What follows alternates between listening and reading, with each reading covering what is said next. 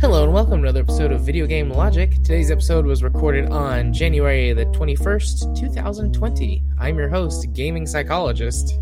Purposefully skipping the name list this week, it's Caffeine Rage. Indeed. On today's show, we will, of course, be discussing the games that we've played. Rockstar has removed GTA 4 from Steam because of Games for Windows Live. Every Half Life game is free to play on Steam for the next two months. Joe Biden calls game developers, quote, little creeps who make titles that, quote, teach you how to kill. And if we have time, we'll be hitting a Steam Discovery queue. Timestamps will be in the show notes following their respective topics. Hello, Rage. How much of that cut out? Uh, here and there, but not as bad as usual. So, Oh, that's hey, good. That's a positive. Progress. We're slowly, maybe, making progress on our audio issues. Oh no, maybe it is me, and uh, maybe I have some sort of audio issue with my computer. Which, uh, if it's stemming from where I think it might be, it's not the first time I've had an issue with my motherboard.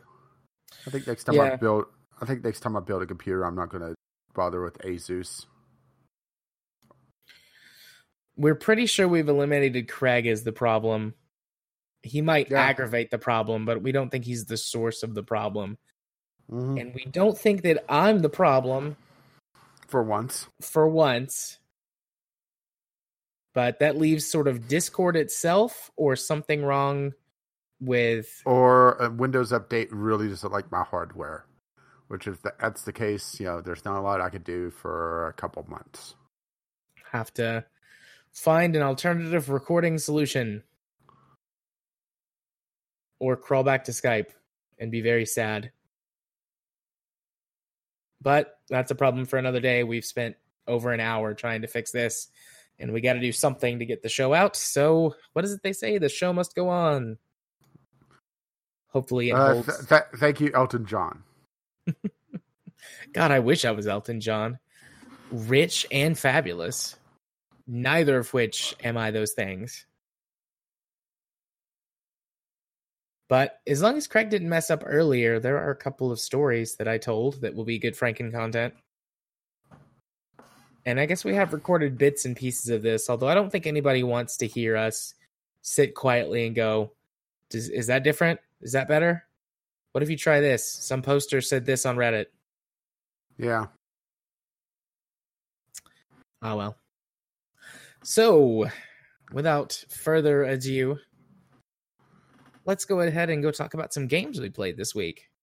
I've got two, you've got three. Do you want to do the sandwich thing or? Well, well, I got. Well, I still have like two and a half because I could talk on yours. Yeah, that's true.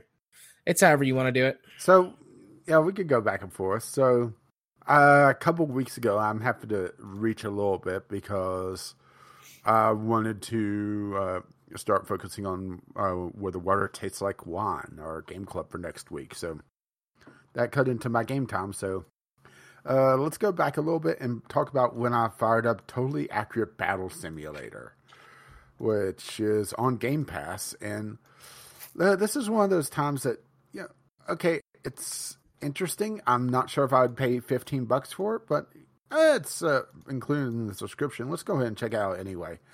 And it is in kind of an interesting, almost puzzle game, but this is so Twitch bait. This it's not even funny. Uh, it's one of those games that doesn't give you any idea what the fuck is going on. It basically just throws you in the well, not even the deep end because the game honestly isn't that deep, and it's builds itself off of wacky physics and uh, yeah, fi- uh, figure out how it's going to work out. Uh, but in the end, I just found myself annoyed by it because the game is really random in what works and what doesn't. Which, since I was treating it as almost a puzzle game, doesn't work. Yeah, work out all that well. It's sort of like uh, back when I was playing Cluster Trucks, and I got annoyed with it because the physics would do odd things and sometimes would make a level unbeatable. Well, that's not Yeah. fun to me. Uh, sure, it's kind of funny if you're streaming and uh, you know uh, laughing at it, but uh, I, I, it's sort of like uh, well, you know, gratuitous space battles, right? Yeah, I like gratuitous space battles. Okay. I mean, you basically just set up an army and then let the two uh, fight uh, fight it out. Yes, you can take direct, uh, direct control of a single unit, but that's usually not very helpful whenever there's you know 20 30 uh, different enemies on each or different units on each side. But then there's other times where you know you're able to just cheese the game by oh selecting an archer and you know, picking off the two units that it's going to throw at you. It's it is silly. It is goofy but it's not really what i was looking for whenever i wanted something you know fun to play uh, like I said, it, it, it just feels so much like Twitch bait that I just couldn't really get into it, which is a shame because it looked interesting. It looked kind of goofy. It looked fun, but it wasn't fun because there's really no tactics. It's just I'll try it and uh, maybe it'll work this time. Maybe it won't. Right? Yeah, it has looked very fun to watch when I've seen like people, you know, put it on their YouTube channels or whatever, but I've always thought I've never played it, but I've always thought, you know, this would be fun for like a half an hour, and then it would get old. Yeah, I mean, it's pretty much a, a great example of why the Game Pass is so good. Is that yeah, play for that half an hour, get, uh, let it get old, then you know, turn it off. It is still in early access though, so maybe they'll add something uh, interesting. But it's been in early access since, or sorry, it's been in active development since late 2016. And honestly, outside of the campaign mode essentially just being a handful of puzzle levels, uh, mm-hmm. which are all themed. So, like the early ones are all Neanderthals. So, you know, you have uh, Neanderthals with clubs. You have Neanderthals with primitive uh, bows. You have, oh, sorry, uh, with spears. You have Neanderthals uh, that have a very primitive, primitive shield. Then you have uh, like a witch doctor that's able to uh, summon spikes. Uh, and it feels like it's there's not a lot of nuance to it. You know, it feels like okay, you have to do it this way uh, in the puzzle levels or in the campaign levels, uh, and no other way. Well, uh, the sandbox mode is pretty much the same way, only you know, you're able to just you know throw whatever. So you know, throw a mammoth at a uh, at a Roman legion, right? Right. And, and sometimes it works out because uh, the physics uh, work in your favor and knocks over half the uh, the legion. Sometimes it doesn't. And just kind of eh.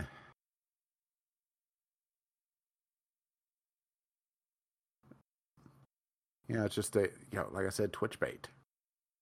Uh, load it up for a half an hour and try it out, right?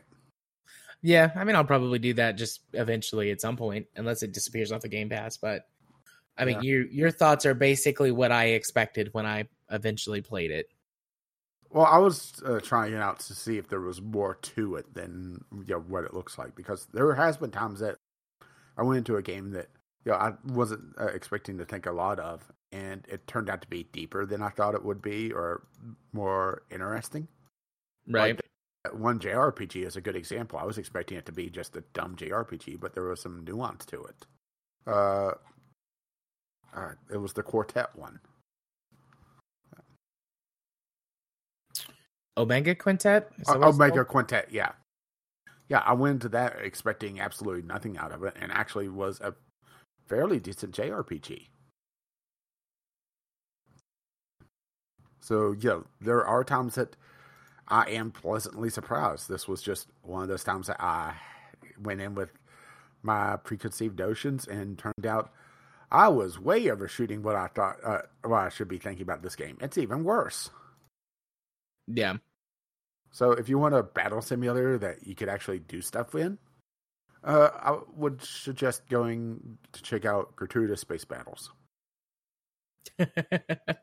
or possibly gratuitous tank battles.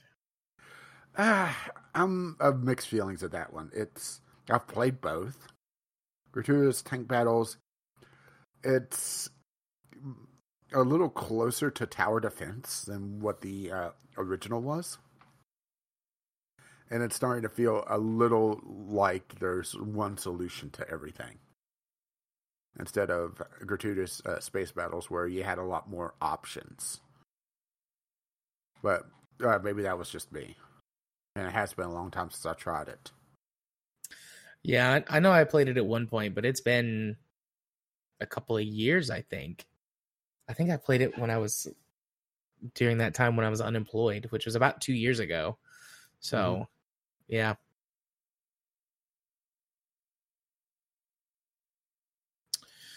Sweet. Well, is it my turn? Yeah. Cool. This first one's going to go pretty fast. Um, so I played Galaxy of Pen and Paper for I don't know four or five hours. I actually played this one around Christmas time. I, I've held on to a few games to help string me along while I've been playing stuff that takes like fifty to hundred hours or more to get through. Um, so, just calls three. Yeah. So Galaxy of Pen and Paper um, is a. It's supposed to be a a tabletop inspired or tabletop like um, game, but really it just plays like a JRPG, which is fine, but that's not exactly what I wanted it for or what I expected when I played it. Um, I got it, I'm pretty sure, a, a review code for this. I don't. No, I don't no, know where no, I got I, this. I have it. I had this. No, this game came out in 2017. Maybe I got it as a bundle or something because I had it and I didn't remember buying it. Um, I mean, it's not bad. It's not a bad game. It's a pretty solid JRPG system. There's some pretty decent uh, complexity to the different character types and the way you can build a character. There is certainly some tabletop elements with sort of rolling, uh, randomizing some stats and attacks being, you know, actions being played out as dice rolls. And you do get some situations that pop up and you can choose to do things and you might have to roll on it based on your character level or skill or whatever. But pretty quickly, it just turns into min max your party so that you get kind of good synergy between everyone and then just click till you win.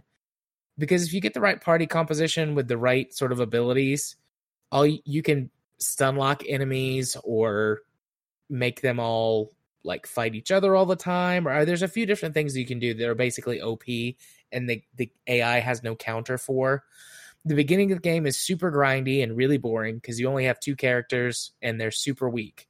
But then after the first few hours, when you build up and get the next party member and get away from the initial starting area and get access to your ship, um, because th- this is a, a sci-fi themed game, then the game just becomes super easy and the story is okay but a lot of it is just randomly you're like you're clicking like randomly generate battle randomly generate quest in in the beginning so you can build up like i said so you can grind your way to success. So it's got a lot of good sort of front end i guess world building where you do your character creation and choose your class and choose the backgrounds and like reading through all the stuff that they've made looking at the stats and then it's like okay just click till you win and if you die, it's okay. You'll still get some XP for the enemies you did kill, and you'll grind up to you know towards the next level. So, I mean, it's okay, but it's not great. There's better JRPGs out there. The what is it? Because this is the not the first game in this series because there's several of you know something of pen and paper. I think there's one that's Knights of Pen and Paper, and Office of Pen and Paper or something like that. This is like the I think the third one that this developer has made. And um Knights of Pen and Paper is really good because it's a lot more like classic D&D and the story is is told in a little bit better way. So you know, it's not bad if you're really looking for something that's a little bit silly, that's got a little bit of sort of nerdy 90s referential humor um, and sort of a casual JRPG. It's definitely not like bad, and it'll run on anything. It ran no problems on my laptop over Christmas at my parents' house. So, you know, it's not like a total waste, but it's also not great. if you catch it on sale for like a couple of bucks, I think it's probably worth that if you like this sort of thing. But I mean, I wouldn't pay fifteen dollars for it, or if it shows up in a bundle or something like that. Like it, it would be worth it as part of a collection. Sort of a fun to play for a while, but then kind of drop it type games. So yeah, Galaxy of Pen and Paper. Okay, which brings it back around to me for uh one of the games that has about the worst title possible for what it actually is. Simple Rockets 2. So this is the second uh, game in the Simple Rockets series. And for those who've played the first one, it was a very simple, hence the name, 2D rocket simulator. Think of it sort of like a stepping stone from not knowing anything about rocket science to, science to KSP or, Kerbal Space Program. I shouldn't use the initialism because that's annoying whenever people don't know what it is. Well, Simple Rockets 2, uh, the training wheels are off. It they've gone absolutely insane with this game to both a good and bad degree. So this is still in early access. Both of my games this week were early access titles. But Simple Rockets 2, they've like I said, gone nuts. They've introduced things like different propellants, uh, different. Uh, there's a lot of tweakables on the rocket engines already. There, uh, it's basically uh, like you're playing with procedural parts, so you're able to build up pretty much anything you want out of just a handful of different parts. Uh, and be able to tweak the size and uh, scale of everything.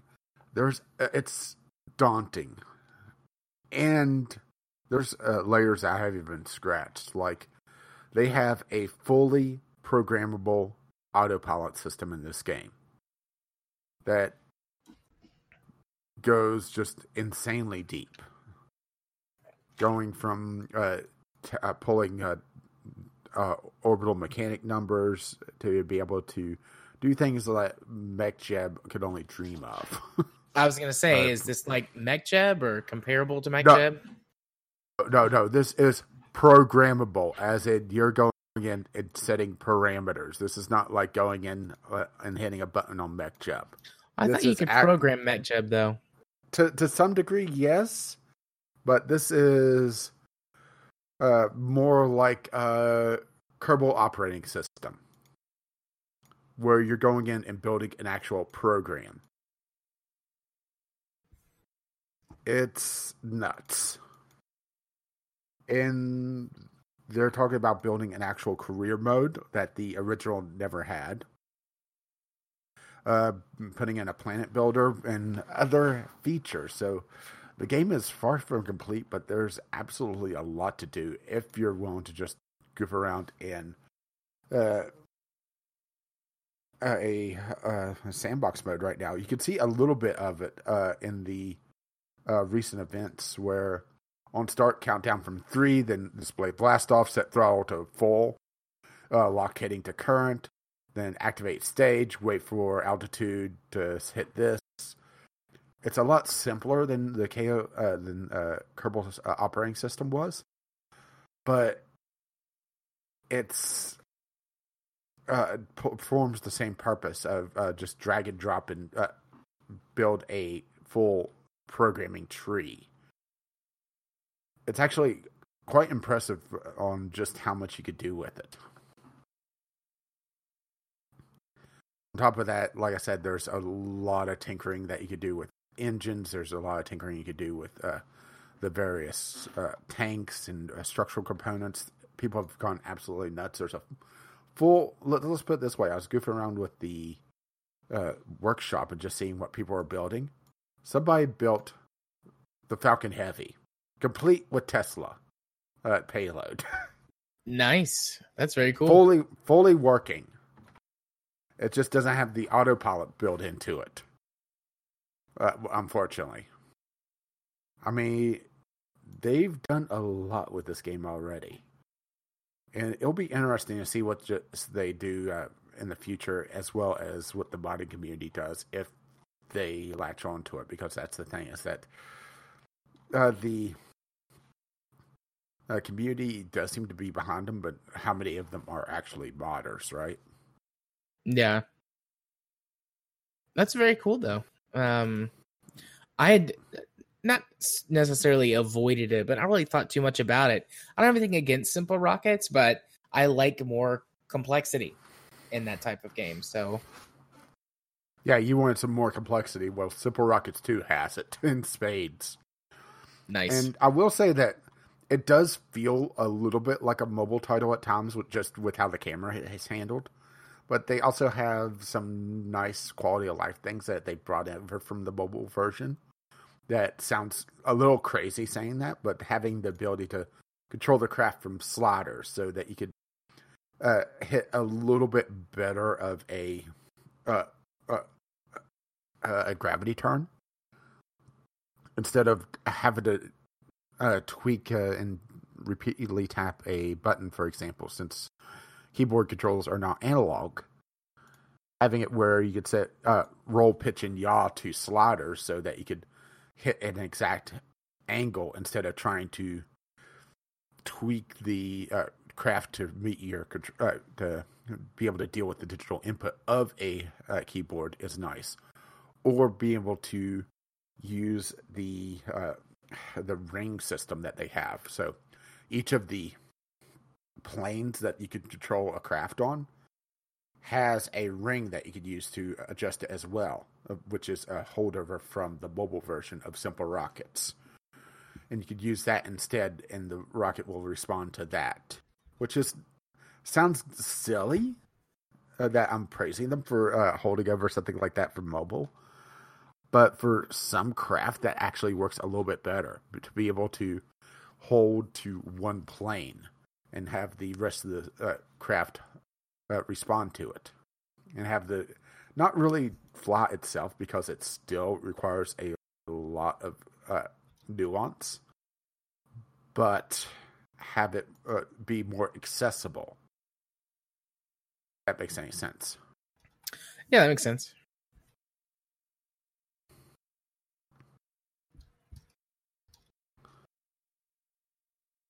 uh, trying to think of anything else really because it's still in the early access phases. Uh, they do have uh, mechanical or, or uh, mechanics in it as well as in uh, the Falcon Heavy uh, mock-up I toyed around with for about five minutes, but wasn't able to fly because I had no idea just how it was supposed to fly. whenever it launches, the strongback is in it and it actually tilts back uh, properly, like uh, the real Falcon Heavy or Falcon uh, spacecraft does, because it's hooked up to hydraulics. Mm-hmm. They have they have uh, hinges, they have hydraulics in the game already, and there's some really impressive stuff. There's uh, I'm just looking at the Steam community. Uh, they have the Tintin rocket from the Adventures of Tintin, actually on the moon. mm-hmm. Uh, Interesting. Uh, they have uh, someone launching Sputnik.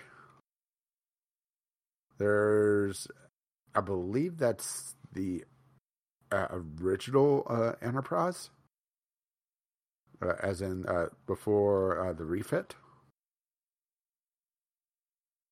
Uh, they have uh, Air Force One. because it does do planes as well and with the procedural parts, you're able to get quite a bit out of it, and you're not having to try to, you know, build these things out of just you know all the little pieces to try to fit them together like a jigsaw puzzle, which is a nice uh, change of pace from how Kerbal does it. But yeah, overall, I'm really uh, rather impressed with it. It'll be nice to see a proper tutorial outside of just the uh, just how to build a craft with a few parts. Uh, see them talk about different propellants, the pros and cons of it, or see that come in more and more into play, especially if you go into a career mode. Mm-hmm. But overall, it's not a bad start for. Uh, well, I picked it up. I think it was like six or seven bucks. I picked up pretty deep discount on the Steam Winter Sale. and I, I would say it's worth it. Good to know. You've definitely piqued my interest with the fact that it's got more complexity, Yeah, less less simple rockets. I guess. yeah, yeah. It's not so simple rockets. Yeah. Um. So my next game is one that you talked about, I guess, two weeks ago, since last week was the award show. Uh, Just Cause Three. So I picked it up and started playing it. Well, picked it up in the sense of like, I started playing it. Um. Yeah, because I- I, sent it to you for Christmas. Yeah. Merry Christmas. Um. Yeah, I, I'm drinking the coffee you sent me for Christmas. Merry Christmas. I uh I really like it, but God, fuck playing this game with keyboard and mouse. Yeah, The- uh, yeah. I'm, I started to just juggle back and forth between keyboard and mouse and uh, controller, depending on what I'm doing. Because, damn, Yeah, the running and the shooting and the things is is great with the keyboard and mouse. Perfect. Just like you would expect. But every single vehicle interaction is just a nightmare. It doesn't matter. Air aircraft, helicopters, cars and trucks, boats, they're they're all terrible. So I just started using my controller to play it. There's so much auto aim that the shooting isn't really too much of a problem. And um I do think that it that the controller does make gliding around with the uh, wingsuit and the parachute makes it better and easier. But I mean, those were fine with keyboard and mouse because that's basically an extension of your your character at that point. They handle more like you than a vehicle. But God, trying to do anything in this game with vehicles sucks. Even even with the controllers, some of them are not all that great. Um, any yeah, I, yeah. It yeah, it just feels like uh, all the cars are like PS1 era driving games. yeah. I'm not. Oh, sorry. I think it's I think it's partly just due to the fact that the camera on practically any vehicle sucks. More so, any any vehicle that has a lot of lean to it, like a motorcycle. Ugh. Yeah. Although as far as the vehicles go, I don't really have too much issue trying to control the motorcycles. Anything that's too fast is a nightmare.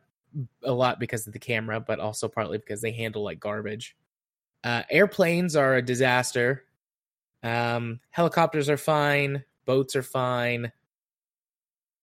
Um, yeah, that's pretty much all the vehicles. I mean, tanks and stuff like that are fine. It takes a little yeah, bit but used tanks. to. Yeah, I was going to say tanks move so slowly that yeah, it's kind of hard to mess them up. And honestly, they're not really tanks because um, they don't have treads. Do any of them have treads? I know that I'll, no, everything I've of them. seen now is okay. I was gonna say everything I've seen now is has got wheels, but I'm assuming that stuff eventually gets treads, but I guess not. Nope.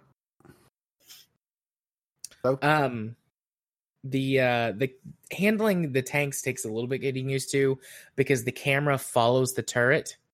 So I mean, how I've seen this done in basically any other game I've ever played with a tank that I can think of is that you move the camera and then the turret sort of moves uh, with a little bit of lag because it's you know it's slow. So you move the camera to where you want and then you wait for the turret to rotate it around.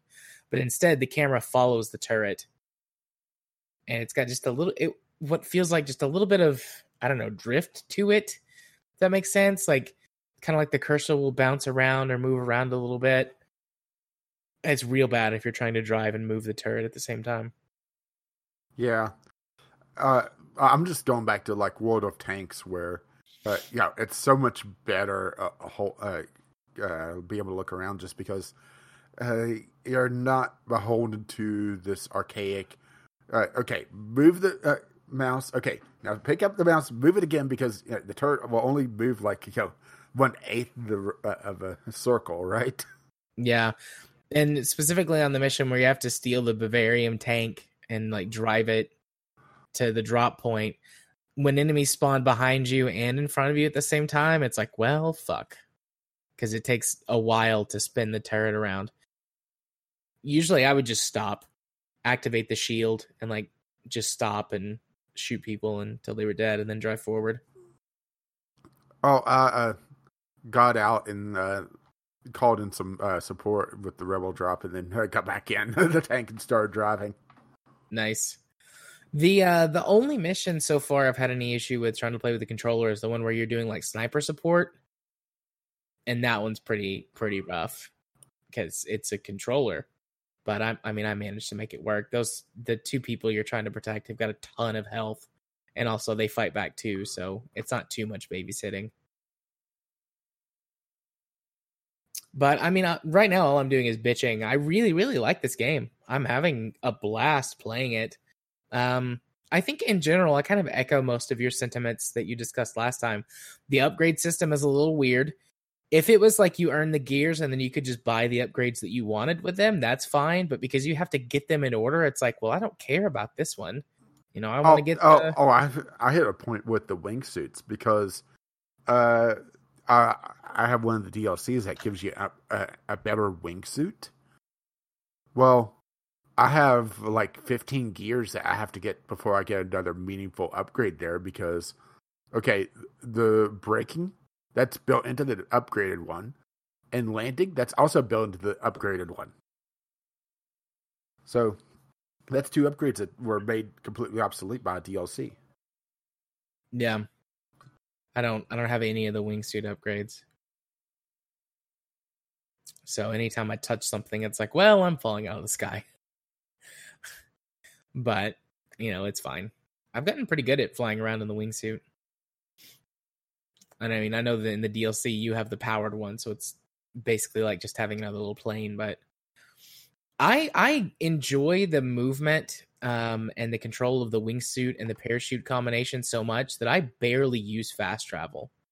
Which I have three flares, and you can fast travel for free in areas that you control. I I noticed that. Actually, I think maybe that was one of the hints on the loading screen. But you know, you so you can fast travel around a lot, and but I'm just like, nah, it's only like four kilometers. I'll wingsuit over there. That's fine. And it's just enjoyable. Um, this is uh, probably what I what I think of as one of the best examples of an open world game done right. There is lots of stuff to do, and maybe it is busy work, but it doesn't feel like busy work. The the thing that feels the closest like busy work, whatever, to me, is doing the challenges to get the the you know the points for the upgrades. But just sort of in general, like okay, here's the missions I got to do. I need to liberate the fuck out of all of these villages and these bases. I'm like, sweet. You know, kind of like um just like like a gear up montage. is like, okay, it's time to go do the thing. Let me get all my stuff ready and then I'm gonna go in. You know, and I might call in a support drop to get some specific weapons or something if I'm gonna take on a fort, but it's just enjoyable. I will play it for, you know, an hour, two hours at a time, maybe more hop in and go around and liberate the shit out of things. And it's great. That loop so far has not gotten old for me. And there's enough variety in the stuff where it's like, okay, do I want to do something like super combat heavy and take on like a base or a, a fortress or whatever? Or, you know, do I want to do something that's a little bit less about that and go liberate a town or a village? So there's a good Probably variety my favorite there. thing I've been doing is with the powered wingsuit Go uh-huh. take on an oil rig. Yeah, I've done that a couple of times, although without a powered wingsuit. I've just taken a jet. Uh, I liberated the fuck out of one of their military bases that has an airfield. And so I have access to what basically is like a MiG 25 and then like an F 16. And one of them has got bombs, and then the other one has got like double missiles. Um, mm-hmm. So it's like I'm gonna go make just make passes on an airfield. Or an airfield. I mean that's pretty oil, much what I'm doing, derrick. but uh, but I don't have access to a ched actually. yeah, that's another thing that I find interesting too. You and I are, at least when we talked Sunday, we're pretty close to each other in like the story. But you know, you've played like probably twice as long as I have, and they've liberated the shit out of a lot more things. Yeah, like I have access to two different types of tanks uh, I've done uh, probably more of the challenges. I have all the tether upgrades now, which yeah. uh, is annoying because the tether upgrades are one of the few that require you to get full marks on all the challenges for it. Otherwise, you just have to sit there and only have you know, like three or four of them. Which the tether upgrades are actually pretty important because they increase the number of dual tethers, which is linking one item and another, and then uh, basically going three stooges and making them whack together. Which is fun. Yeah, it's also a lot of fun whenever you get the strength uh, mod. So uh, there's a mission coming up that I don't think you've done that gets a little hectic. I found having the tether upgrades really helps because you can just latch onto a, a vehicle and just go, yeah, I don't need you anymore. Just fling it. yeah, I want I want the strength upgrade. I've only got the first upgrade that gives you uh, double the tethers, so I can do four instead of two. Yeah, I have um, six upgrades and I have both the strength upgrades. So I I did get the achievement for destroying or liberating an outpost um with only using the tethers. That was fun. Yeah, see, I've gotten it to the point where the bases I have are, are starting to get a little bit more hectic. So I can't really do that until the end of the game, where I could reset things. Yeah, I uh, I did it on like a small base that only had like I don't know, like three or four fuel tanks and a generator and some radar. I I'm at I mean I've also seen plenty of big bases like these sort of naval yards that are beneath like mountains or whatever. Oh yeah, those are that, those are fucking insane. Thankfully, there's no like death penalty, so you can die and just respawn and go try again. Um, yeah, but yeah, but at the same time, there's also really no uh, upgrade path for Rico outside of just getting more weapons because uh, in the previous game you could upgrade your health and upgrade the amount of damage you could take. This it's like upgrade the amount of impact damage you could shrug off essentially whenever you clip something being flying squirrel man. But outside of that, there's not really any upgrades. It's just you're you. Yeah, when I got to the second set of islands or the second island, whatever, uh, landmass. I mean, I start I started getting the newer weapons, but they didn't, for the most part, feel significantly better than the other ones that I had. And it, the standard weapons, like the machine guns and the shotguns, like looking at my thing, like I've got all of those already. So it's basically just the special weapons, you know, like the different rockets and grenade launchers and stuff. And those honestly don't feel appreciably that much different from the RPG or the standard grenade launcher. Like, you know, I've used the multi rocket you know, and that comes in handy for aircraft. But otherwise, you know, effectively, whenever you're destroying a, or excuse me, whenever you're liberating the fuck out of something, it doesn't really make all that much difference. And the same goes for the multi-shot grenade launcher. The the lock-on missile launcher is pretty handy. I like that one. But other, you know, otherwise, it's like there's like six weapons that I'm like, oh, I can just take it or leave it. I don't care which one of these I get. So I I like the handguns for sort of style, but they are are nowhere near as useful as any of the dual machine guns you can use. But the handguns are fun. Even even the stronger handguns. I mean, they can one shot kind of the weaker guys, but their ammo count's low. And when playing with a controller, pray, spray and pray is a better option. But yeah, for yeah, for me, I've been going uh, uh, submachine gun, uh, sometimes the revol or sometimes the handguns. But I like to go the uh, uh, machine gun as the two hander weapon. then I kind of go between. I have the multi missile launcher and the heat seeking, or the oh sorry, the infrared that you can paint a target with. Mm-hmm. And I've been going between the two of those, depending on what I need. Although I do have some more interesting options as well, or starting to unlock those. I've got the the airstrike uh, target painter. I've got that. Yeah, I have. Yeah, I have that. I, I haven't really used it. I do have a grenade launcher. I haven't toyed around with yet. Yeah, but you know they, it, that that kind of sucks because it doesn't really feel like it matters all that much what weapons you get. And there might be certain points where certain things are definitely better, but like the, the or I think it's all situational as well. But the thing is that, especially once you get a few more be- or uh, bacons where you could bring in more weapons, as long as you're not in like one of those underground bases, you can easily swap weapons. Yeah. Yeah. So I've started using the beacons more just like to sort of vary it up, but the the game is genuinely fun. I thoroughly enjoy playing it. It's a lot of fun. I haven't felt bored or, you know, lost or anything yet. Um I like the cast of characters. I mean, for the most part, they're they're stereotypes or or you know or tropes or whatever, but they're fun. That doesn't stop them from being fun. Um, I like Rico. I like his kind of shitty one-liners. There's some really cool scenes. Yeah, there of, needs to be more of them. there there do need to be. There's some really cool scenes like over the top action sort of movie cliche stuff. And I mean, it, I'll go ahead and say this because it's spoiled in the fucking trailer for the game. But like one of the the first islands, sort of, I don't know, final mission or boss or whatever, like you ride a missile and use your tether to crash it into the the ground so that it doesn't blow up a city.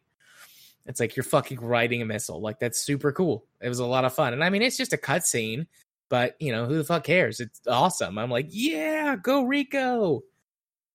And then his like buddy, his best friend Mario is like, I will never do anything that fucking cool in my life. He's like, it was pretty cool. And then they got it like he kissed a cow for comic relief. yeah. That was fun. Rico, I'm a cow. oh. So it's a good game. I enjoy it. I mean, I think it's I haven't played four. Um, I have played one and two. One is kind of pointless at the you know, it was it's very old. It was co- sort of a proof of concept type thing. I mean, it's not a bad game, but it's just old and it suffers from that. I think two is still probably the best one, but I don't know how well it runs on more modern hardware. I don't know if it's a game that suffers from its age at this point because I think 2 came out in like 09 or something like that. Or yeah, I always had trouble with two. Uh, I had this weird problem with two where it would never save its options.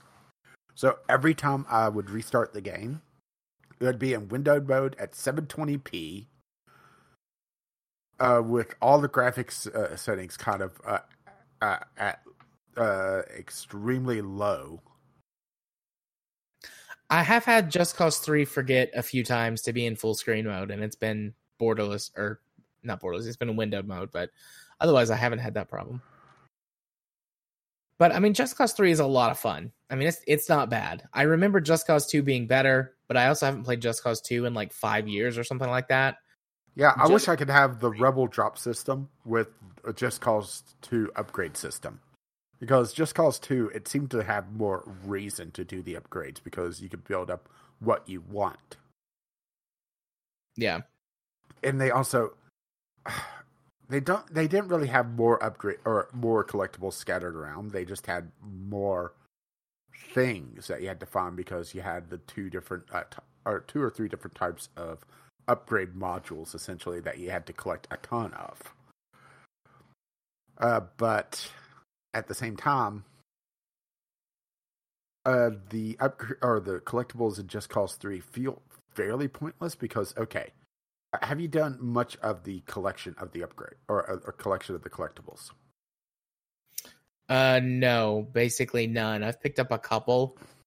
Okay, But- so uh, you have vintage parts, which if you collect all of, you get a weapon or a, or a car or a vehicle of some sort.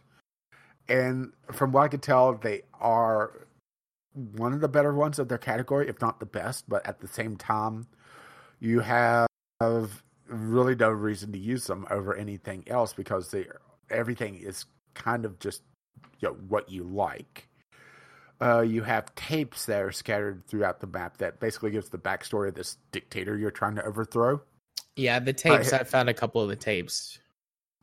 Yeah, and if you get all of those, you unlock his private helicopter, which is very badass. But at the same time, I honestly never really found a use for helicopters outside of mission specific things because all the bases are protected by uh, SAM missiles. And the thing is that a helicopter cannot dodge those, and you cannot pick those off far enough away to be, be able to just avoid them. So they've always been like a mode of transportation at best, or maybe taking out a town, but or taking out a few targets for a town. But eh, it's just felt pointless. Uh, there's Rebel Shrines, which if you light all those,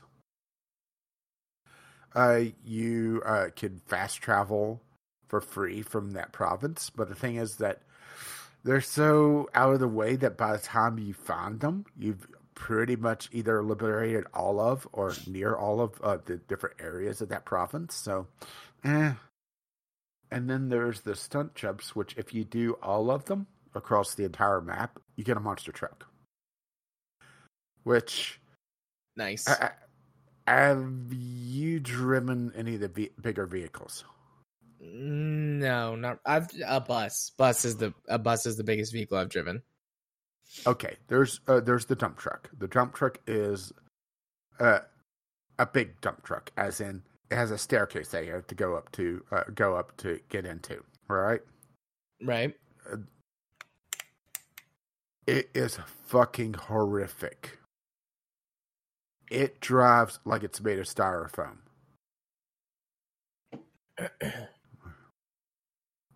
It has no weight to it. Uh, it has the turning radius of an island. And I can only imagine the monster truck's probably worse because it's faster. The dump truck is slow as fuck. So the fact that it's bouncy, if you hit something, you kind of pop up because the physics don't know what to quite make of uh, you know that big an object hitting something. Right. So I could only imagine the monster truck is worse, and that's a reward. And is there anything else? I'm just double checking the re- the collectible list. Uh, vintage parts. Uh, Daredevil jumps, which gets you uh, uh, the monster truck, Rebel shrines. Oh, ancient tombs, which I haven't done yet uh, which gives you a couple different items. Uh, I haven't touched those, so I don't know what it is, and that's it. It just doesn't feel like there's any real reason to do any of it because uh, unless you really want a particular weapon, or you know you just happen to find enough of the tapes that make it worthwhile. Because once you liberate a province, it shows you on, as question marks where everything is on the map in that area.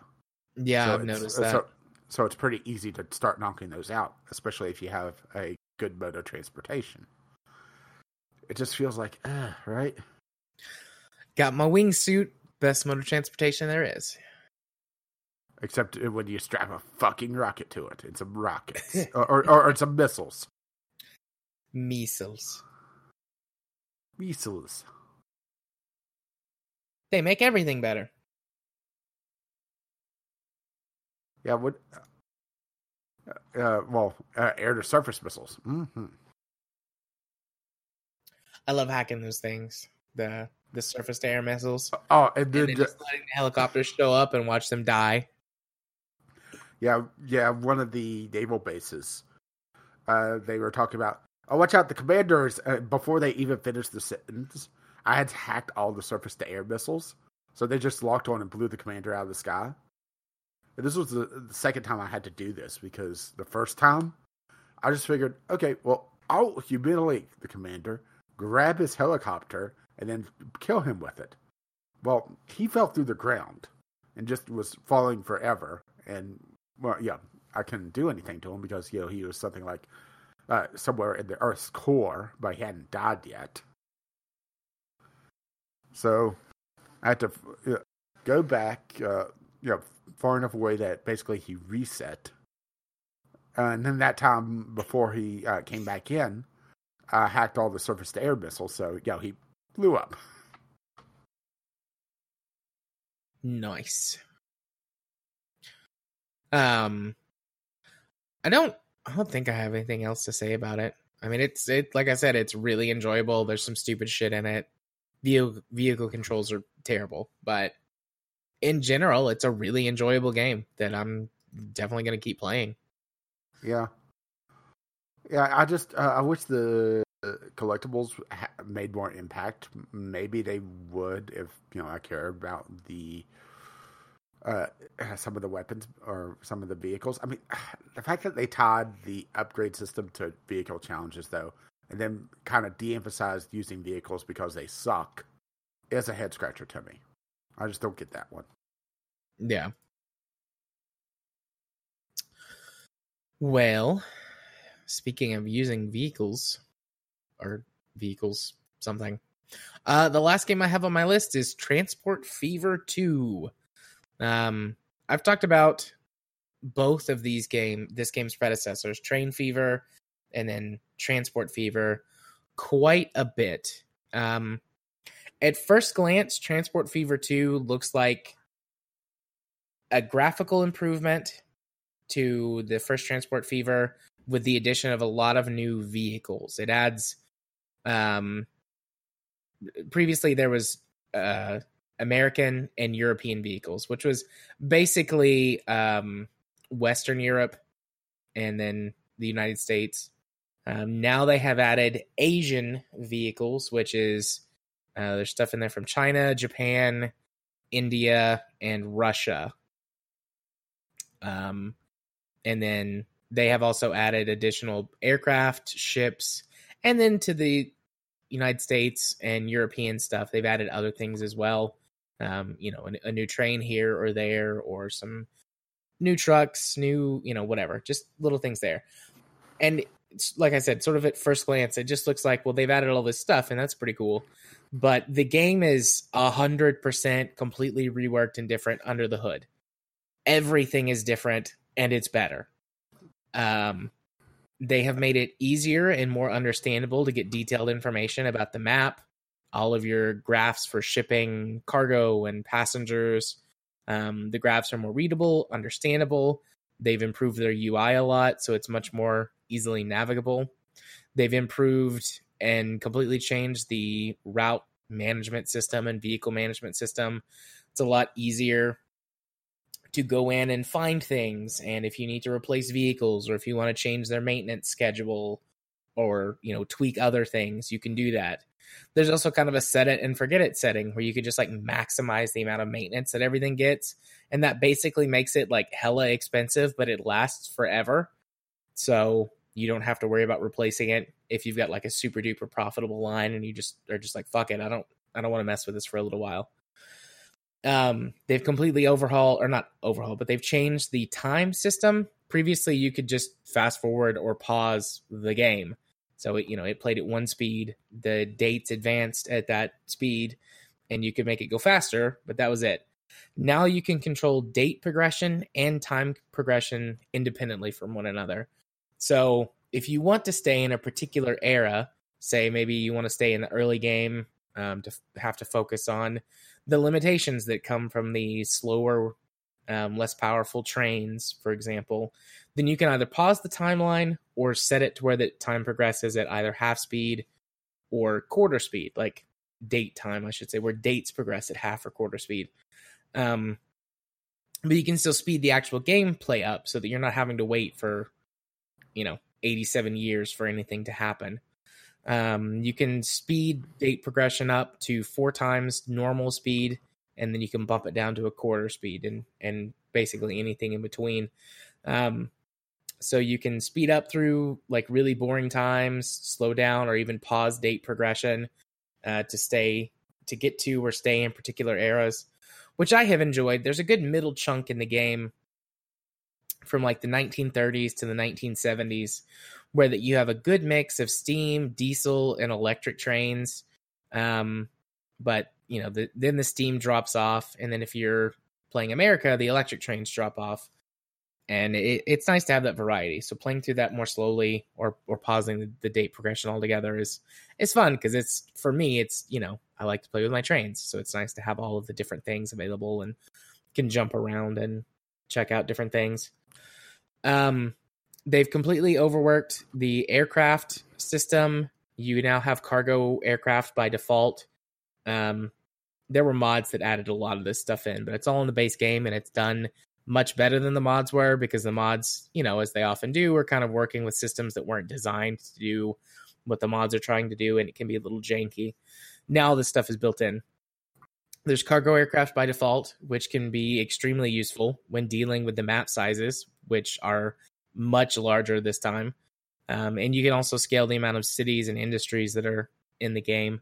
Um, that varies by map size as well, but it can be as few as four cities up to a maximum of 28, I believe, for like the super giant map.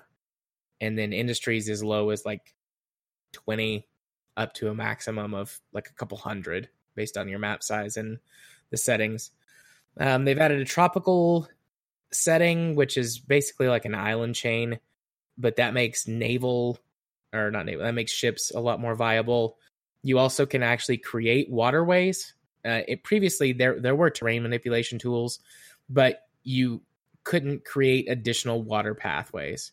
So shipping was extremely limited, and you basically had to just sit there and refresh the map generation until you got something with enough usable waterways to, to use shipping. But now, with the tropical island setting and then the ability to actually create waterways and dig out canals and stuff, uh, shipping becomes a lot more viable option.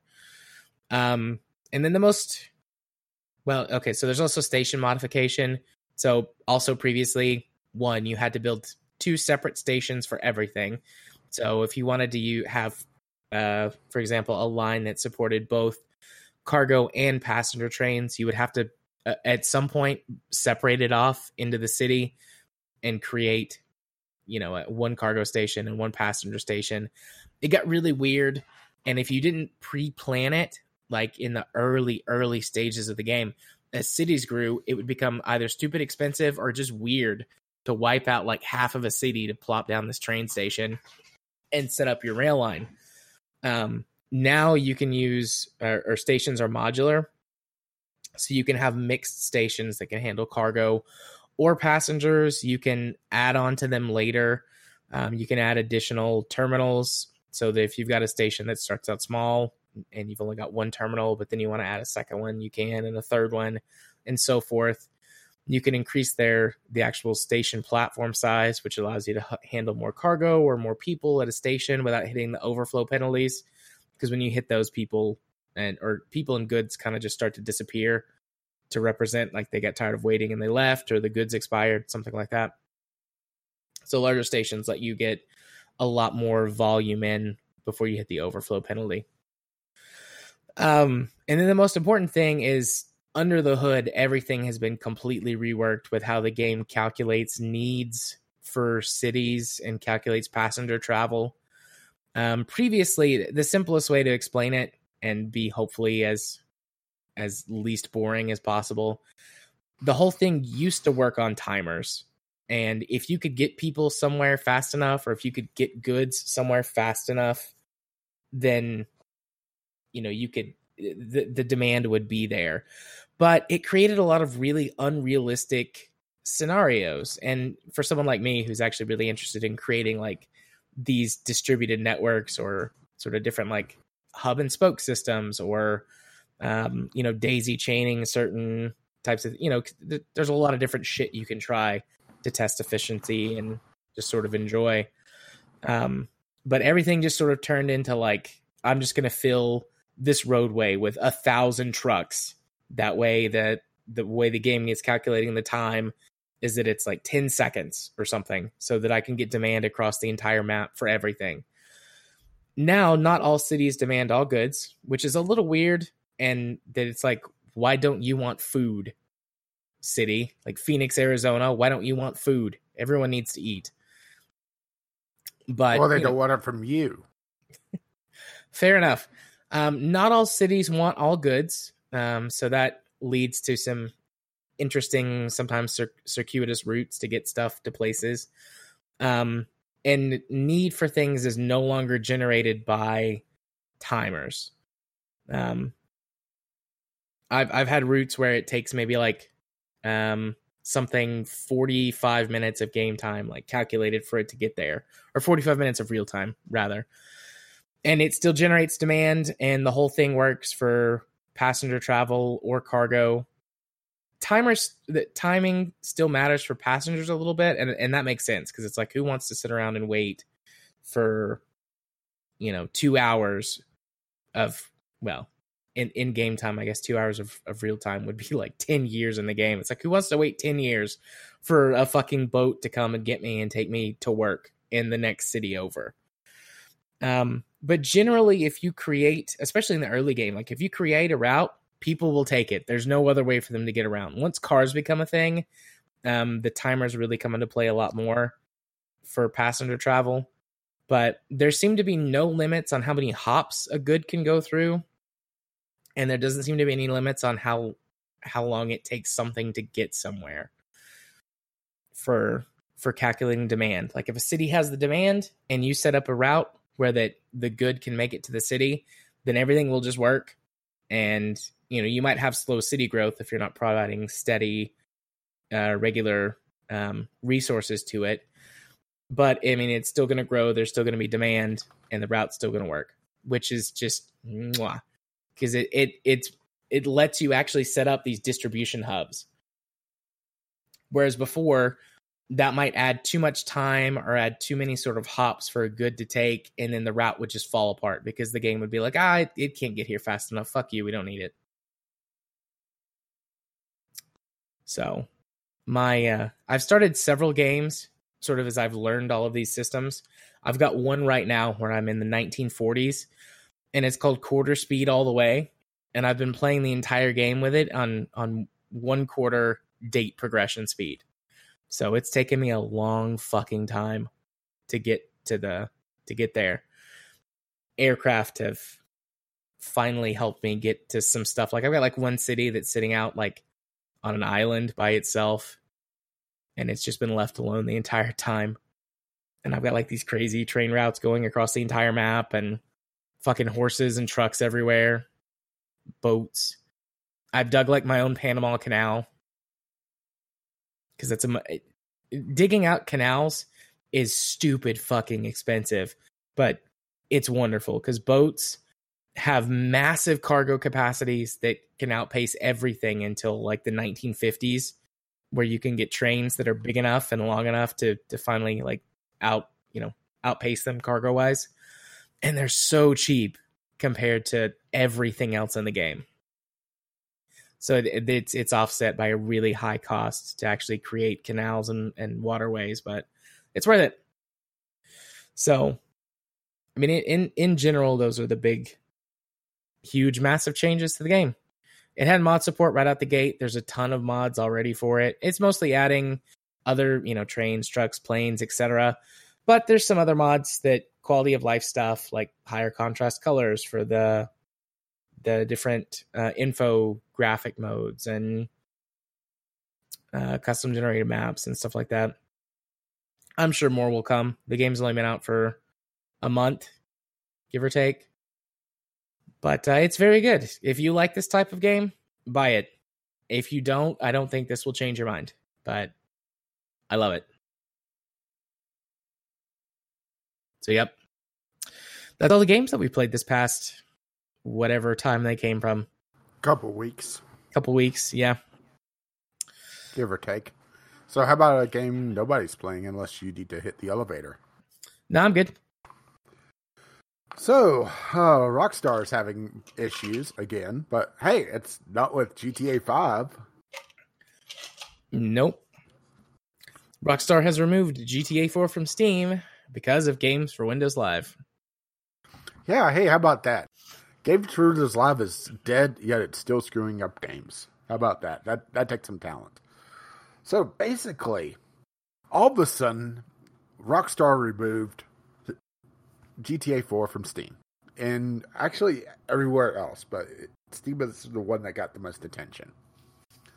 And there was some rampant speculation, particularly because uh, a couple years back they actually patched GTA San Andreas and upgraded it, but then removed a bunch of songs from the playlist because uh, they no longer had the rights to do that because video games don't get perpetual music license because of course they don't.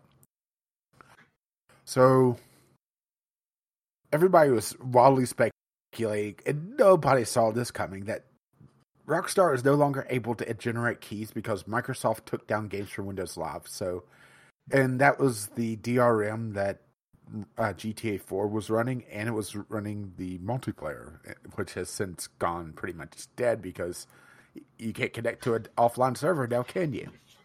Nope. And there's actually been some people reporting having severe issues even getting the game to run because it requires a Windows logon, and, and unless you already had an account set up, uh, it's a bit to get installed. And honestly, haven't even bothered trying to, to be able to confirm it. But yeah, it, it seems like this is uh, something that they should should have seen coming, huh? Yeah, I wondered when this was going to happen. Honestly, like, I mean, I hoped it didn't because we have GTA 4 on our game club list. I've played it a couple of times previously.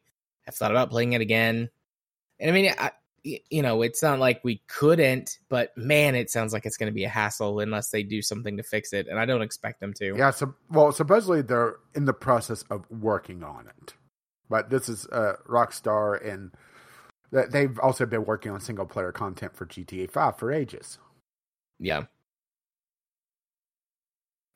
So, uh, good luck with that, I suppose. Uh, it's more of just a what the hell, right? I mean, they have stupid amounts of money from GTA 5's uh, multiplayer. Just fix this, you know? Put it on Steamworks. Uh, put it on whatever, right? Uh, put it on your shitty launcher because I know that that's probably going to be the solution in the long run. Once, you yeah, that one poor intern that's having to sit there trying to pull through the code, to figure out where the hell they integrated games from Windows Live stuff, right?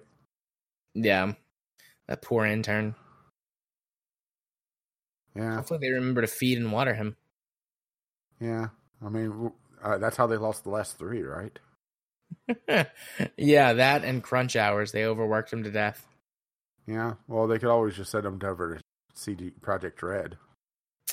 Yeah, I've seen seen about that. Yeah, Watched I did put it Jim on the Sterling's docket video. because I wasn't I wasn't sure if there was a lot to talk about there, but uh, extended crunch not a good sign. Not a good sign. All right. Nope, not a good sign. I mean, is um, there is there really anything else to talk about this outside of just kind of a PSA? Hey, uh, if you haven't played GTA Four, um, you're not going to be able to do so legitimately for a while. You may want to just go ahead and power that thing.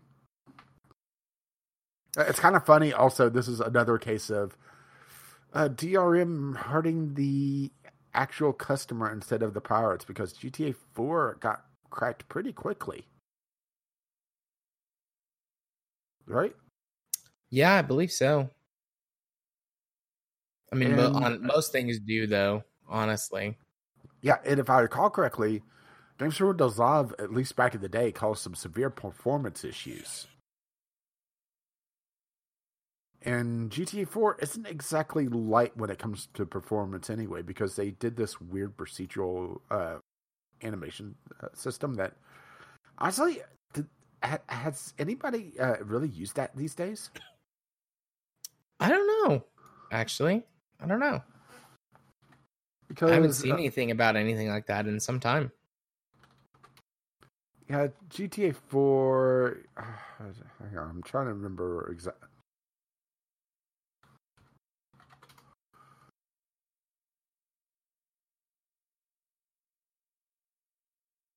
Uh, yeah, it's this procedural uh, Euphoria uh, uh, software that they use. Essentially, it, uh, was kind of a combination of a soft body uh, rigging uh, over a skeleton. So it, in theory, I mean, it does happen occasionally. The ragdolls won't just glitch into each other like they do on, let's say, source where you could just have limbs just flying around like crazy. It does a kind of this constrained, uh, realistic body movements. It looks like it's pretty much uh, just Rockstar stuff. Uh, it is built into the Rockstar Advanced Game Engine or Rage. Hey, wait a minute! they stole my thing. Nice. Uh, so it so it is in GTA Five. So yeah, that's where it is these days, and not really anybody else is using it. Uh, uh, Max Payne. It looks like it's pretty much just a Rockstar thing, which is kind of sad actually, because that was a, a really groundbreaking thing back in the day, wasn't it? Uh, Euphoria is a game uh, animation engine uh, based on the dynamic motion synthesis. Uh, uh, per, yeah, yeah. It's basically animates 3D characters on the fly. Uh, it, it's really uh, quite impressive in uh, at least the uh, GTA 4, where if a character gets drunk, they realistically stagger and uh, move around and are bits to control. But yeah, hey, they're drunk, right? yeah, I'm a bitch to control when I'm drunk. Yeah, until you throw up in the bathtub, right? Then, then you get fat better. Yeah. In some ways, I get better. In some ways, I get worse. oh, yeah, but that's part of the reason why GTA 4 had such ludicrous system requirements back in the day was that it was using that procedural system on top of Games from Windows Live doing some shenanigans in the background. But it looks like well, nobody's going to be playing it for a bit unless you already own it, which is uh, just Rockstar, right? What the hell, right? Yep. I mean, sure they're evil, but at least they're somewhat competent, unlike Bethesda. Somewhat competent, competent, totally evil. No, uh, Bethesda's completely incompetent. Oh, yeah, I was saying Rockstar. Somewhat competent, oh. totally evil. Bethesda, mostly incompetent, totally evil. At least when they're in the in charge of developing. If they're in charge of publishing, you know, as long as they keep their sticky little fingers out of it. Right? Indeed. So uh shall we move along to the next topic unless you have something to say? Nope, I'm good. Let's move along to the next topic. Every so, Half Life uh, game is free to play on Steam for the next two months. Yeah, if you haven't played Half Life, now's the time, right? Indeed. Um, Half Life 1, 2, and is it also the like, what is it, Half Life Blue, whatever? That's like Blue the... Shift. Uh, yeah. Uh, that's uh, free as well for the next couple months. Uh, if Even if you don't own it, it's part of a promotion for Half Life Alyx, uh, their VR title. They're letting people go back and play the old shit. Which, uh, there's. Half Life is one of those games that. I'm not sure if it's aged well or has it aged all that well, just because it was groundbreaking at the time. But it became so bog standard because everybody uh, took ideas from it because it was so revolutionary. Yeah. I'm thinking about playing Half Life 1 and 2 during this time. I don't know if I actually will or not. But I mean, I, mean, I have Half Life 2 because uh, I got the orange box. Yeah, I have Half Life 2. I've had Half Life 2 for a long time. I haven't played it. Um, I've yeah, never just... played Half Life 1. So I'm thinking about playing them. I mean, the time is right.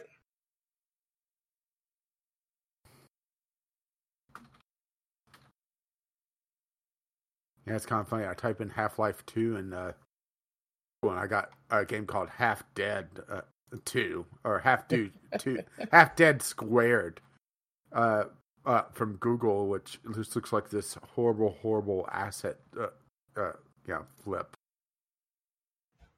Nice. Half Dead Two. Um, but yeah, I, I, I kind of uh, I didn't do. Uh, all the DLCs for Half Life 2 because uh, I naively thought that they were going to release uh, the third installment uh, sometime in my uh, natural lifespan. right. Right. Good luck with that. Uh, but both, the, I think both of the games, uh, they're really heavy on story. if you know where to look, because it's one of those things that's it's told through gameplay and not through directly telling you what's going on. You have to infer a bit of it, from what I recall at least. But because they were uh, so groundbreaking at the time, and so many people or so many uh, developers used them as inspiration, back and playing Half Life Two later, uh, felt so kind of dated because uh, it's oh well this idea was done better here here and here but that's not really fair because this game came out in 2004 and honestly character model wise the game still doesn't look that bad. World wise it looks a little dated but that's yeah it's a, a fucking old game. Right. But uh, the uh, in between sections where you're doing all the puzzle uh, uh, solving, because they were showing off the physics engine in Half Life 2, it's like, oh, here's another seesaw sh- uh, uh, puzzle. Oh, here's another, you know, got to, you know, throw things in here to move the crane, which is boring by today's standards. But in 2004, that was mind blowing, you know? Yeah. And it's kind of uh, real physics, looking, Yeah, interactions. yeah it's like cool yeah, it's kind of like just looking back and not really appreciating it because you know we you know have 15 some years of game development past this. I will say that it's still very worthwhile playing, and because it's not a modern shooter, it's actually uh, rather enjoyable, especially whenever you don't have things like regenerating health, so you have to be a little bit more strategic. Because that's really nice, huh? Yeah. I uh I think I'm gonna try. I'm not gonna promise that I'm gonna play them, but I think I'm gonna try. Like I think I I think I mentioned this. Like I'm trying to play uh 12 games in 2020, so it averages one a month once a month. And you know, not only would I be going back and playing the original Half Life, which I've never played before, but I would be adding to that list if I beat it. Well, our game club for next month isn't that demanding, so that would be a good time to do it. But we do have a demanding game coming up in March, so uh, yeah, that you may want to use that to get some more time on the March game club. Possibly, possibly. Uh, um, and uh, and tease, tease, tease, tease, right? Yes. Yes, indeed. Wink, wink, nudge, nudge. All Jared, right. Put your put your skirt back down. They don't want to see that. Too late. Oops, did I? My eyes. All right. Moving on to our last news topic, which is going to go by pretty quick. Joe Biden calls game developers, quote, little creeps who make titles that, quote, teach you how to kill. Fuck Joe Biden. Oh, I think that about oh. sums it up. Yeah. So yeah, this is just what the hell, right? I mean, he seems so out of touch with literally everything, huh? He's very old. I assume that's part of it. I mean, you know, I know that that doesn't necessarily mean because I mean Bernie Sanders is is an old dude, and he seems to either understand or have enough people around him that do understand and be, and is willing to listen. But I liked Joe Biden when he was the VP but I mean, there could have been a lot of stuff that I wasn't as into politics then, or you know, paid attention as much. He could have been this way for a long time, and I just didn't notice. But I mean, it really sucks. Like, there's so much information and research that says that neither of those things is true. Yeah, well, let's uh, go ahead and look at the quote, uh, the big one. Uh, and then, uh, uh, uh let's see, this was uh, for which uh, gaming executive uh, uh, uh, Biden was referring to as a creep. Kotaku has some theories about who the person might be, including EA uh, then CEO uh, John Mercutio. And then uh, one of these righteous people said to me that, you know, we are the economic engine of America. We are the ones, and uh, he, uh, unfortunately, I had done my, a little homework before I went and said, you know, find it fascinating. Biden continued, As I added up the seven outfits, everyone there but Microsoft, I said, You have fewer on, people on your payroll than all the losses that General Motors has just faced in the last quarter of employees. So don't lecture me about how you've created all this employment. The point is, there's an arrogance about it, an overwhelming arrogance that we are, uh, we are the ones. We can do what we want to do. I just disagree. Um, you're forgetting. Okay, well, first of all, saying that only the developers are the ones that are being fueled by the game industry is delusional. I think that's fair to say because you have the entire underpinning of uh, the sales staff. Uh, you have support teams. You have quite a bit, actually, when you said think about it and just the amount of money games industries makes, right? I mean, it is the biggest entertainment industry, bar none. Right? Yeah. And talking about how it just kids to kill. Well, gee, if only we had a, a psychiatrist here that could talk about that. I mean, I've we've talked, I've talked ad nauseum about that. It's not true. We know it's not true. I don't need to go into that part again. I think back to the last thing you said. Actually, I think the film. I can't remember if the video game industry passed the film industry, or if it was like right behind it. But it was like right there uh, last year, or maybe two years ago. So if it's not the biggest, it's the second biggest. Yeah, and he's talking about how games uh, teach uh, you how to kill. Uh, and how is uh, okay? So, are you going to go after Hollywood for having violent movies? Are you going to go after uh, uh, that rap music for you know being all gangsta? I mean, if you're going after violent media, being an, active participant, and I'm using active participant in massive sarcasm quotes with uh, the fact that you're holding a controller. Well, I would say a fair amount of people have this thing where they can tell reality from fiction. Now, uh, my Facebook feed may disagree with that at some points, but that's beside the point. Wait for Jared to chuckle. I'm I'm making a face and like shaking my head, like yeah, yeah. Uh, but the thing is that there's been no proof that it does anything but have but have a positive impact by being an outlet. And okay, well, what about the people that yell at movies or really get into a TV show whenever you know there's a mass murder going on, or you know when a character that you hate gets killed? Aren't you invested? Aren't you uh, being a participant? No, you didn't pull the trigger or chop off the head with a giant fucking sword or shove a pineapple up uh, Hitler's ass, but you're still invested. You're still part of the scene. So, how is it so different? Yeah. Fuck you, Joe Biden. I hope I'm not having to choose between you and the agent. The moldy orange. orange. Yeah. I hope that's not my choice.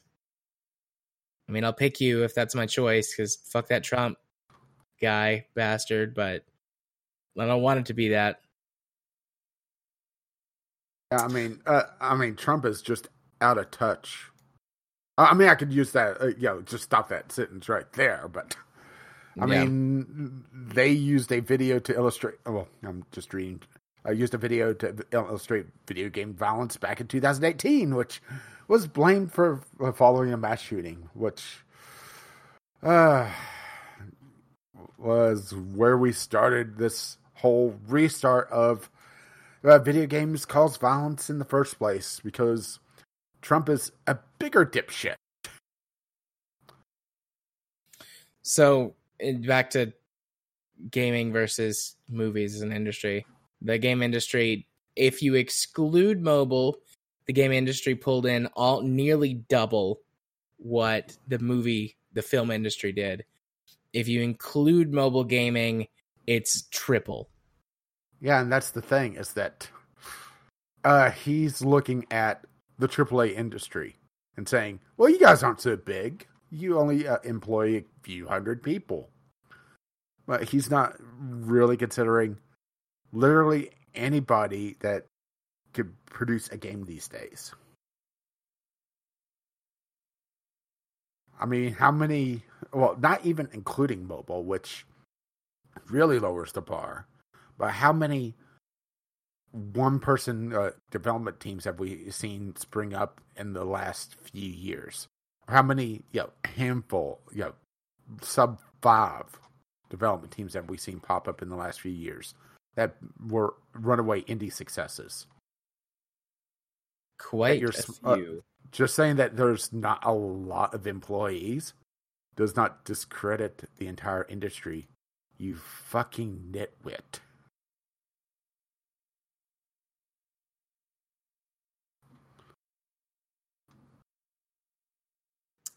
Indeed. Um, yeah. Fuck Joe Biden. Fuck you, Joe Biden. Yeah, uh, there was a a, a Reddit comment I saw a, a while back for Joe Biden. Uh, it was I'd vote against him uh, in the spring, but begrudgingly vote for him in the fall. Meaning that if he somehow wins the primary, which he's slipping because uh, he's kind of gone off the deep end, especially with video game violence and marijuana.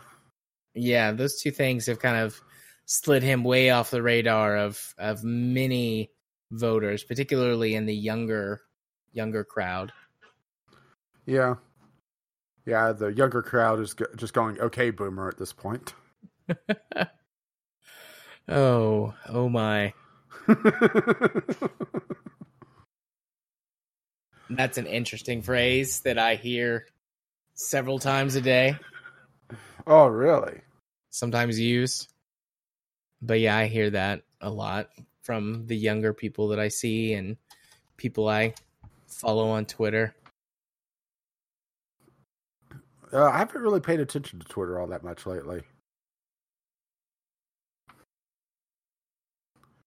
Well, for the most part, you're not missing stuff. Not missing anything. Yeah. I mean, follow I some bet- interesting people on Twitter now who who post a lot of things. One person in particular who is more uh, an anarchist than anything, and so they have lots of interesting things they post. Oh, really? Yeah, Yeah, I'm gonna have to fill up my Twitter feed with some interesting people. I mean, I do have God, so you know, yeah, he po- pops up every so often. indeed.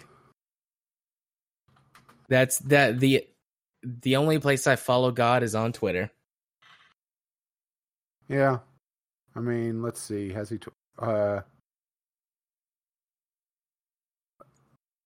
uh, uh, latest tweet from God. Sometimes you could spend so much time uh, staring at your phone and forget about all the beauty around you.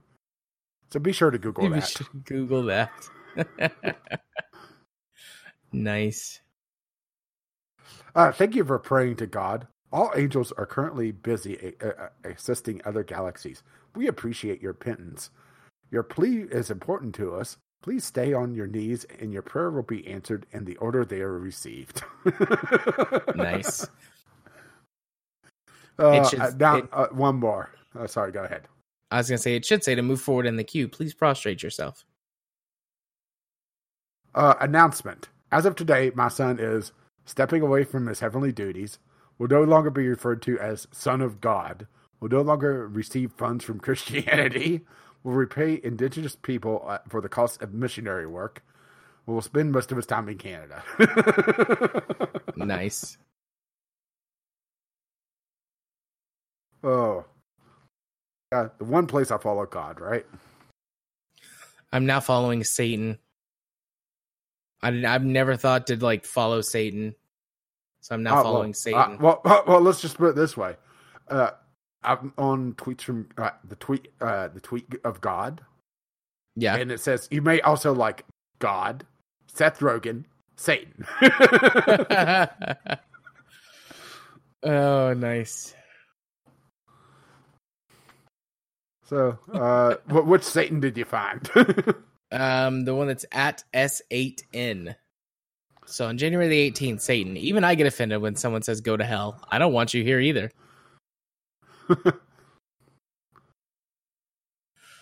and then a link to something called Barstool Sports, and it just it just okay, says what? th- that's the one that that's the one I found. yeah, so- scientists want to start Oh. jerking off dead bodies to collect their sperm.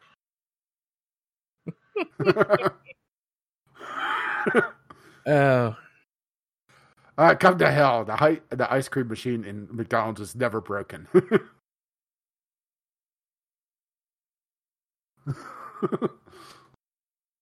oh, who to follow? Jacksepticeye makes sense in relation to Satan, and MatPat from game and movie theories, which also makes sense. MatPat annoys the shit out of me. He's not a bad person. It's just his voice makes me kind of want to punch him in the face. Uh, Stop asking Jesus to grab the wheel. He can't drive.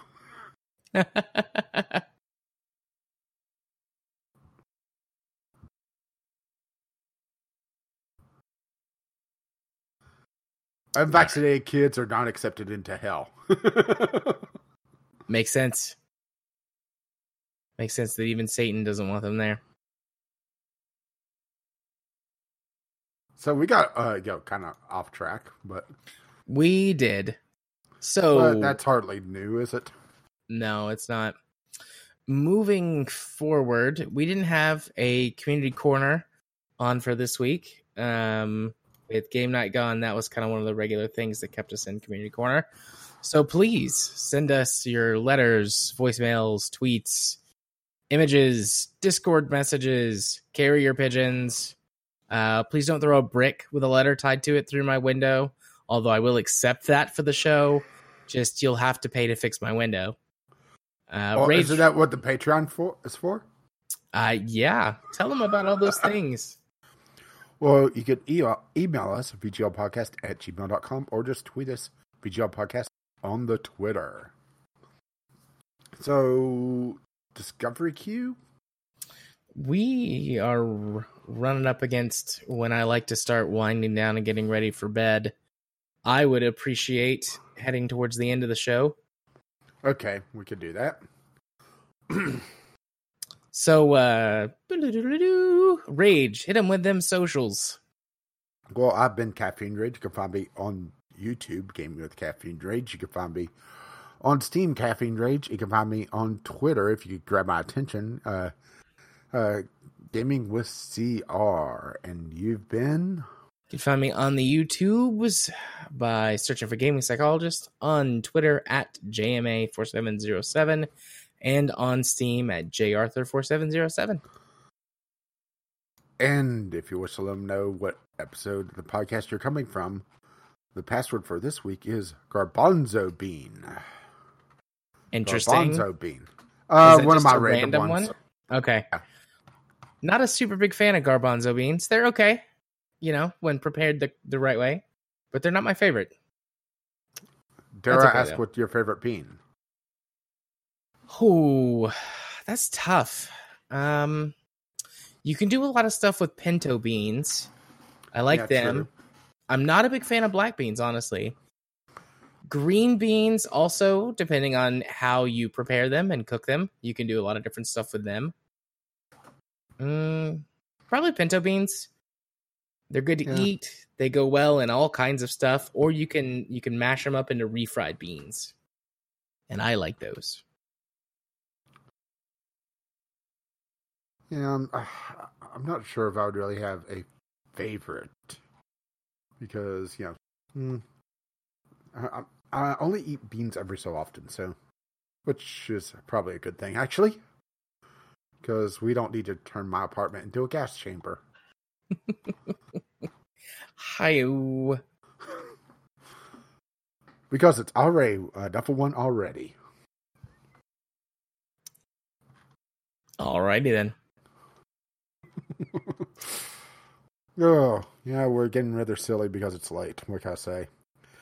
But if you wish to help with the silliness or try to get us in line, you can email us, vglpodcast at gmail.com with your letters, voicemails, or, or gaming related topics, or just tweet them to us, VGL Podcast, on the Twitter. Our lovely, lovely patrons have made this madness possible. You can find out more at patreon.com slash VGL Podcast. And you can also go over to our website, vglpodcast.podbean.com, which hosts the show notes, the RSS feed, links to all our stuff online, or you just find us on your podcatcher of choice. Our intro and outro music is On the Ground by Kevin MacLeod, and you can find his work over at incompetech.com. And As always, as his lovely music starts to roll across my voice. Bye bye now. see you next time. Bye bye.